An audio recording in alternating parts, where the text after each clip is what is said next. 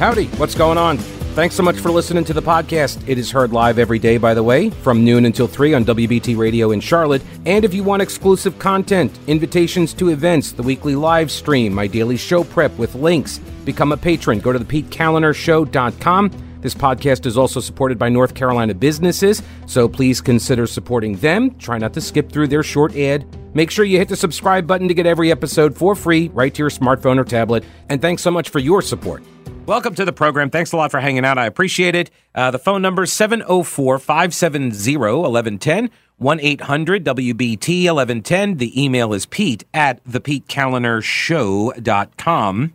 And uh, I almost, just for a moment, cared about Governor Cooper's budget. Good job, North Carolina political media. You almost got me. You almost got me.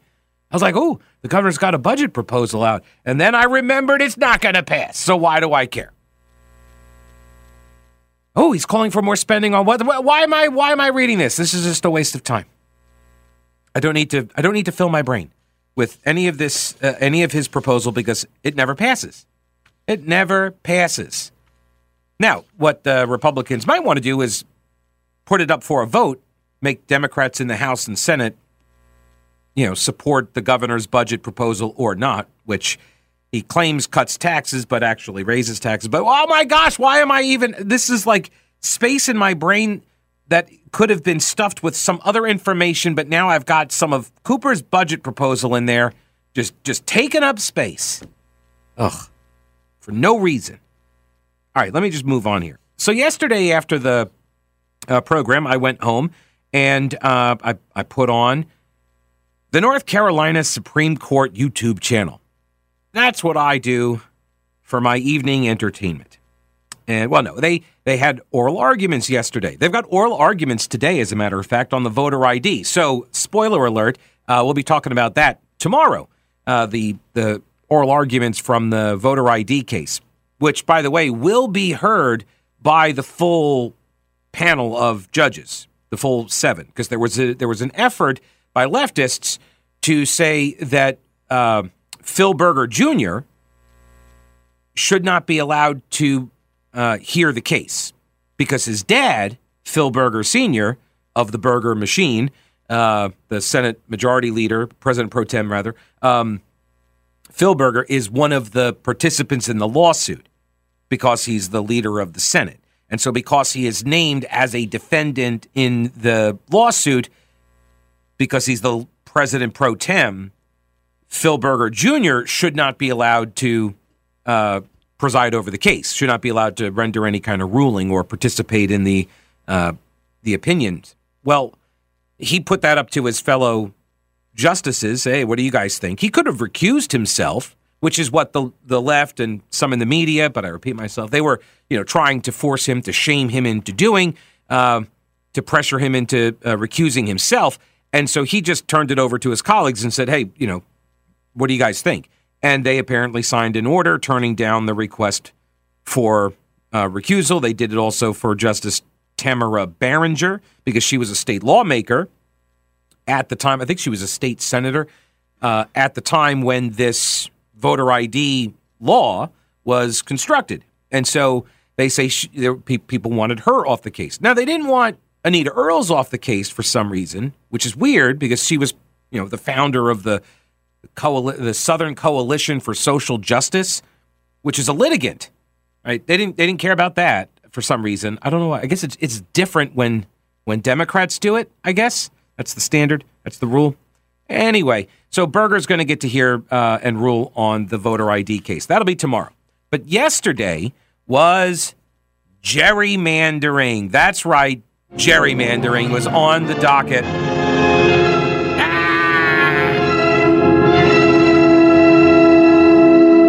I'm literally shaking for our democracy right now. Um, the North Carolina Supreme Court, you may recall, uh, up until a few uh, weeks ago, was Democrat controlled.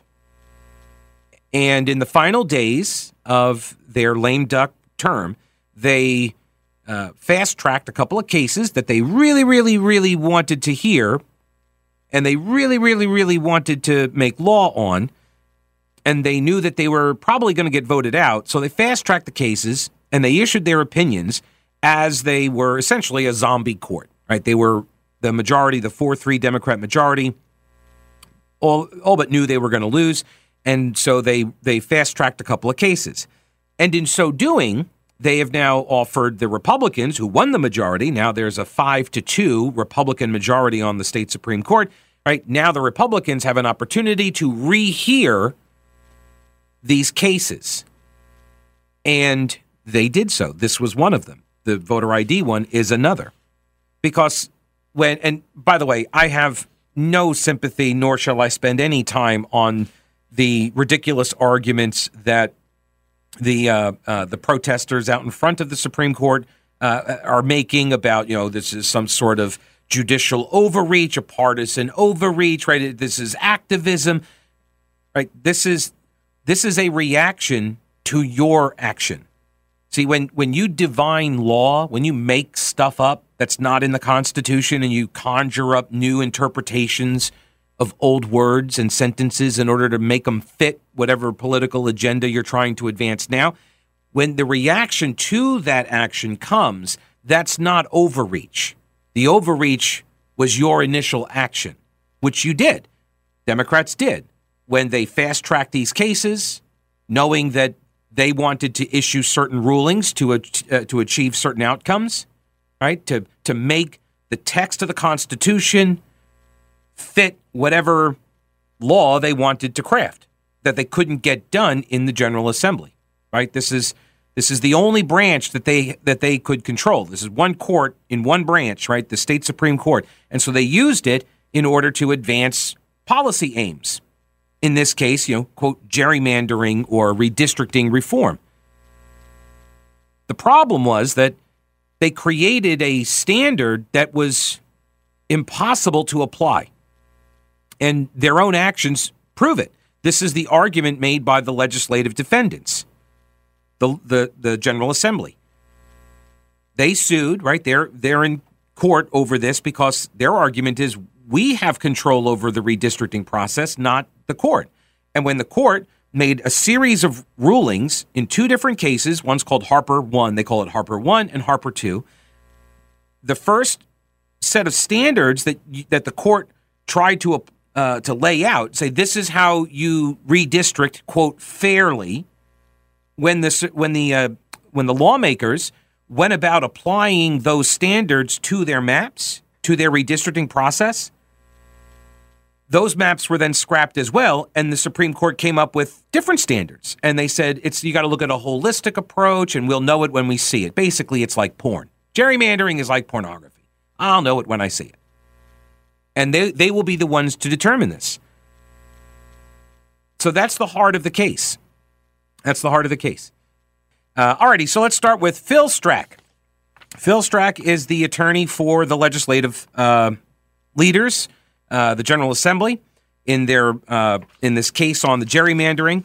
And Phil Strach argued uh, before the state Supreme Court yesterday that the court, the previous court, 4 3 Democrat court, um, abandoned the standards that it told the legislature to use when they were to be drawing the redistricted maps. This case, Harper 2, demonstrates that Harper 1 was a failed experiment. And an experiment it was. It created a partisan gerrymandering claim out of whole cloth, out of multiple vague state constitutional provisions that do not say anything about partisanship in redistricting. Doing this while practically ignoring the constitutional provisions that give the legislative branch sole authority over redistricting. Harper 1 claimed to divine the Holy Grail, a standard by which so called partisan gerrymandering could be measured and enforced by the courts. But as Harper 2 demonstrated, that was simply a fool's errand. Right. So Harper one, Harper two, um, named after the, the, or the plaintiff in the case. I think her name is Darla Harper, and uh, Harper v. Hall. I think that's Destin Hall, uh, who was in charge of the map making. But whatever. That, that there are two components to the case. Harper 1 and then Harper 2. So two different Supreme Court rulings first that said here are the standards, and then, the, oh, we're going to th- throw those out and do a holistic approach. There were two rounds of that litigation. That's why they're referred to as Harper 1 and Harper 2. One was in February, the other was in December last year. So the rehearing yesterday focused on the second decision, that December decision by the state Supreme Court, 4 3 Democrat majority, uh, that upheld a trial court, the lower court, which threw out a congressional election map. In February, the Supreme Court had pulled what Phil Strach called the Charlie Brown trick. He gave instru- they gave the court, uh, the court gave the legislature instructions and then rejected lawmakers' good faith attempts to in, in favor of ordering three special masters to draw the maps. One of those special masters was Bob Orr, a former Republican justice on the state Supreme Court, now a registered unaffiliated and who was not named but indirectly referenced during the proceedings because he was engaged in politicking.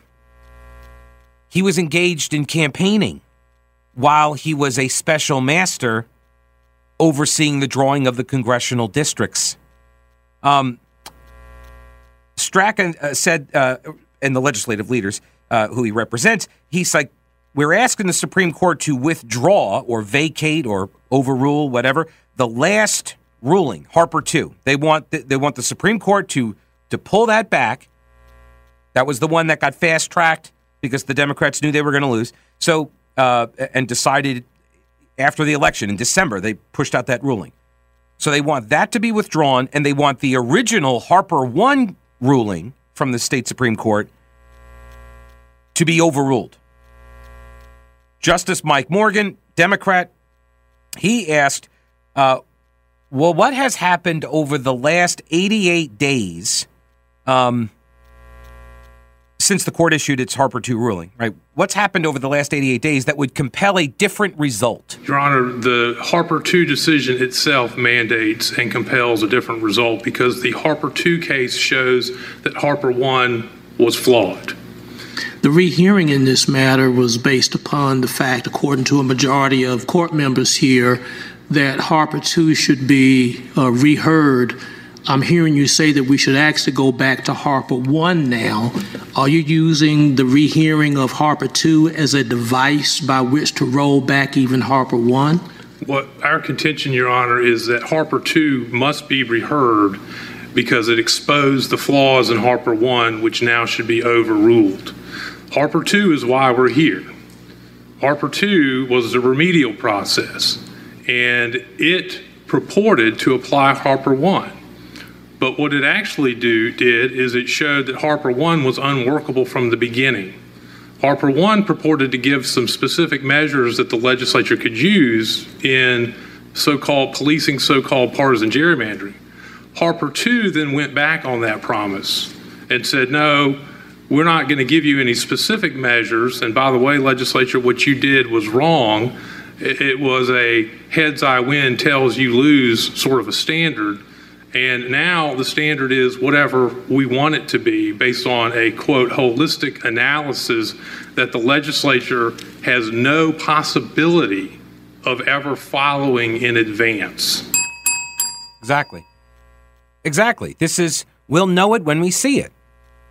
They cannot they, they, they can't find a what judiciable standard, right? They can't they, they can't outline here is what makes this a gerrymander, a partisan gerrymander. In other words, you've drawn these lines, these redistricting lines, you've drawn them in order to ensure a partisan benefit. One party is going to benefit, aka safe seats, right?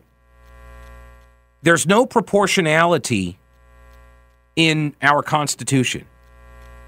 In other words, you don't get a certain number of congressional districts drawn for you based on your voter registration or based on uh, the turnout numbers or based on uh, previous election results. You, you, you don't you don't have any right to a certain number of guaranteed seats for your party. They, it, there's nothing in the Constitution that says that. And so what they divined, what the four Democrats divined, was this idea that the Constitution's free and fair elections clause means you got to be able to have enough Democrats win seats. that, that proportionality essentially does obtain. But that's not true. And that's and this is the problem. When you say here are the standards that you should go by and then the General Assembly goes by your standards and then you say nope, not enough Democrat seats either. We're going to write our own maps. Well then that then those aren't standards. Then those aren't criteria to be followed. Right? That's the Charlie Brown going to kick the football. All right. Are you prepared for a disaster? Do you need some advice? Are you looking for military surplus that's real? Well, for more than three decades, the answer has been Old Grouch's Military Surplus in downtown Clyde. It is an old school traditional store. It's got a mix of modern and vintage items. See my friend Tim? He'll hook you up. He gets new stuff in all the time, American made because it's real military surplus. Camo, shirts, hats, customized dog tags, gear. Old Grouches on Main Street, downtown Clyde, across the street from the anti aircraft gun. The shop is open Monday through Saturday and all the time at oldgrouch.com. Uh, going over the Supreme Court oral arguments yesterday in Raleigh uh, over the redistricting lawsuits and the criteria that uh, Democrats keep trying to tinker with in order to get the most amount of seats for themselves while not having the ability to draw the maps because they, they keep losing the elections. Let me get uh, Jill on. Hello, Jill. Welcome to the program. Hey. Hey, how are you? I am great. Hope you are. Um, I'm probably showing some supreme ignorance here, but um, hear me out. I think both sides tinker, and it's wrong on both sides. I mean, uh, we know inner city is more Democrat, outlying's more Republican can't you just there's got to be a way to just have like a computer program that doesn't take party into consideration at all only population and it just sort of starts dead center and goes out like like spokes on the wheel little wedges and it just falls where it falls. So there are a number of there are a number of criteria that you have to abide in North Carolina. Like you got to keep counties whole for example as best you can okay. right? So you so there are rules like that. And then there are county groupings um, that have that counties are similar and in, in, in similar economic interests and that sort of thing, and so they get grouped together. So there are these groupings that you have to abide by as well, and then you've got uh, on top of that you've got uh, you know uh, racial factors because you cannot create districts that disenfranchise uh, minority classes, right? So you've got that layer in uh, in it as well, and so by the time you actually do all of that the the districts when and you you know we're talking the congressional races, the congressional districts, but also the House and the Senate districts. They all kind of sort of follow a similar kind of map. Now you can tinker around the edges and such in order to make the populations balance, but um, but there's not a lot. There's not a whole lot of wiggle room uh, to be moving people in mass quantities because of those criteria already. Um, so, but so the, your idea though is to say you don't take into account any political affiliation and you just draw it based on a population count. Right, and you just sort of how it falls is how it falls. Mm-hmm. So, yeah. right, and I mean, I would think that would just be completely fair. You know, there's absolutely nothing. You know, you're going to have some are going to be Democrats, some are going to be Republicans, some are just kind of worthless because they don't show up to vote. Period. Right. Well, but, um, so what? Ha- so where do you start though? Where would you start to because you got to start someplace, right? And then you start counting people and you start moving outwards. So do you go out like in a circle? Do you start at the coast or the the northern border, southern border, eastern, western, whatever? And and do you start like sort of marching that way, like across the state, and just one, two, three, four, five, six, seven, and when you get to a hundred thousand, boom, that's a district, and then you keep going. Yeah, pretty much. Okay, so so you ignore like just sort of starting in the center and and going out. This is city. Well, it start dead center in the city and just go on out. And it okay, would include the outline. It would include include the inner city. So you would so you would adhere to jurisdictional lines like city limits, county borders. You would you would account for like you would try to keep them in one district. I would think as much as you could. Right. I mean, like I said, I just I don't know exactly how it works. There's got to be a more fair way because we've all seen how they just swirl around for every little neighborhood and every little person that goes their way, and both sides do it, mm-hmm. and it's it's not right. So, what is a What does a fair map look like? I think like a wedge, like I said, just starting from the center and moving out because there's less population out. Right, but having so the, you know, but and but then it's just like spokes of a wheel, and it's just you know where you fall is where you fall, and uh, you know I might fall in a different party than what I'm used to, but it's um I need to get out and campaign more. Right, but if you are in one of those wedges that just you fall where you fall, and for the next 10 years, you will have no representation. Just because because a computer program put you in, but you also said to keep the counties whole, which is a constitutional provision. You have to keep the counties whole. So, I mean, we can't ignore that. So, uh, if you got a county like Union County or Lincoln County is actually a really good example because Lincoln County has a population that is uh, like the perfect size for I think the uh, uh, the House districts. It's like hundred thousand, or maybe it's the Senate districts. But Lincoln County is like its own district because the population is is all contained in that one county, and it's the same as what all of the seats are. So you take the total number of seats, you divide it into the population of the total people, and that gives you your size of each district. And Lincoln County is that size, right? So we would, I guess, right. probably agree that a quote fair map would be Lincoln County has its own district, right? That is, right. it's its own district. Right. Okay, so is that fair to Democrats in Lincoln County? Well, I guess it would have to be. I mean, I'm just saying. Sometimes you just uh, you don't live in a district. I mean, uh, my daughter's in a school district that definitely would not go the way she wants it to go. Mm-hmm. So she's looking to move. Um, it, I'm just trying to think of something that's just, you know, nobody has any say so about it. It's just, it just falls like it falls that way. No one can say anybody squirreled around with it trying to get an unfair advantage. I know I didn't realize they had so many little dumb rules. Rules, right? exactly. That together and everything. No, I got you, Jill. Well, and this is, is right. What you're wrestling with is the precise thing that the, and the reason why I was going through this with you is that this is the precise thing that the Supreme Court is wrestling with right now. It's an inherently political process. This is the problem with it. It, it is inherently political, and, and power is attached to this. And so people are obviously going to try to draw the maps in ways that advantage themselves and their agenda. And the court stepping in under this guise of fairness, like as if mm-hmm. they're not political actors at all, right? Like, which is not true. They are. They run for office as well. Um, and right. so they they're trying to you know if they're trying to create criteria, well, what is the criteria? It oh you know, what does it what result does it yield? And if the result yields you something that you don't think is quote fair, then you throw out all the criteria, which is what the court did, and this is the problem. So I, I appreciate the call. Thank you for uh, for chatting. Okay. All right. Take care. Yeah, yeah. You too. Um, this is in this is the inherent problem. Do you think that the the the seven lawyers in robes right? The seven lawyers with a wardrobe change. Do you think that that they are best suited to make the determination about what is a fair district or not a fair district, knowing that they too run for office, they campaign, right? They are political actors as well. So, are they best suited to come up with the criteria? The Democrats say yes but they also gave themselves a 7 7 split on the congressional districts. And, and they believe that that's fair. Democrats will tell you that that's a fair map.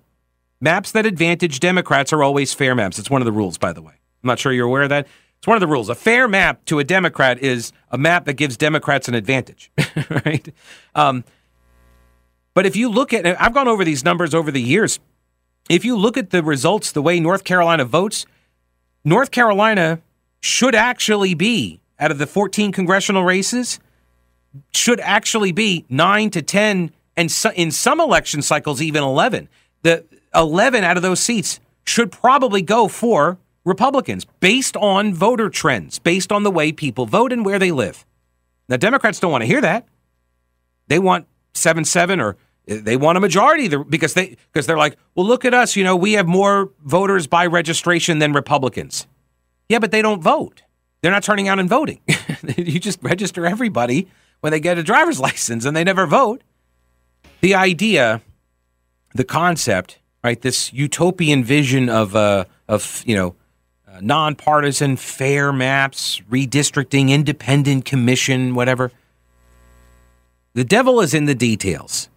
It is an inherently political operation to draw these district lines. And the classic case was out in California where they implemented this nonpartisan re- independent redistricting commission and the Democrats then completely corrupted the system and they uh, they drew themselves into like near total control of the entire state. And it was like uh, in 2010.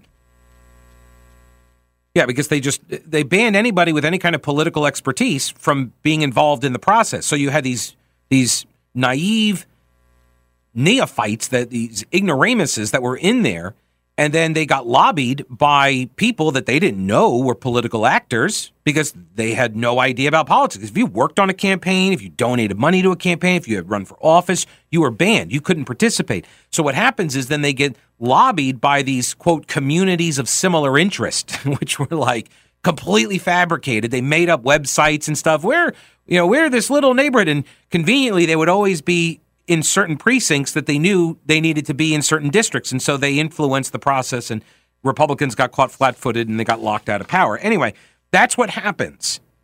The, the system is corruptible because humans are involved. There are computer programs that have now gotten very, very, very specific, right? Really, I mean, they, they can target neighborhoods and stuff. They absolutely can do that now. And that's really the rub. See, the problem Democrats have is that they are not geographically spread out, they're clustered. And so, yes, I got a message here. John, uh, so at the congressional level, right, you t- so you take the state's population and you divide it by however many districts that we have, right? We have 14. So you would divide the population by 14, and then you end up with a number of roughly 800,000 people. And that's the size of one congressional district. So that's the first thing that you go off of is the population count 800,000 people. So you have to draw a district that basically matches that. So he points out here that Mecklenburg County and Wake County are the only counties to be their own district. In fact, Mecklenburg is too big. So if you were to draw, I mean, honestly, would that be a fair map?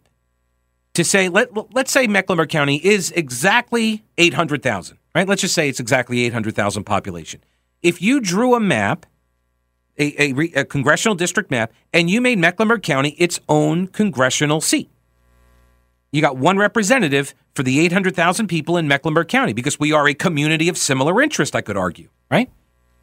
All right, well, that seat would probably go to a Democrat, right? Sure. Okay. But what about all of the counties surrounding Mecklenburg? They would probably all go for Republicans, right? Same thing for Wake County as well. But Democrats don't want that. they don't want a district for Mecklenburg. They want to be able to use some of the the Democrat voters in Mecklenburg to help tip the scales in some of the neighboring counties in their districts. Right? That's the idea. The, and, and when Republicans do that, by the way, they're they're accused of cracking.